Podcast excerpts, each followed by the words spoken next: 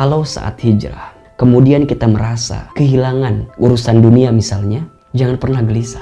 Karena justru saat Allah uji dengan urusan dunia, di saat itulah Allah sedang mengetes kita.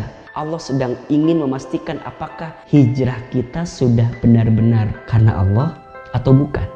Mohon maaf, kalau ada di antara kita yang hijrah karena dunia, maka kita akan diuji dengan dunia.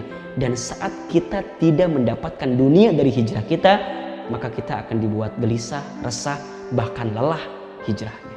Kenapa orang hijrah lelah? Karena dia tidak lillah. Niatnya bukan karena Allah. Padahal di antara langkah pertama yang harus dipastikan oleh siapa pun yang ingin berhijrah adalah tathbutun niat. Tetapkan niat kita. Niatnya untuk siapa? Innamal a'malu bin niat. Sesungguhnya setiap perbuatan itu tergantung niatnya. Dan setiap di antara kita akan mendapatkan pahala kebaikan amal tergantung niat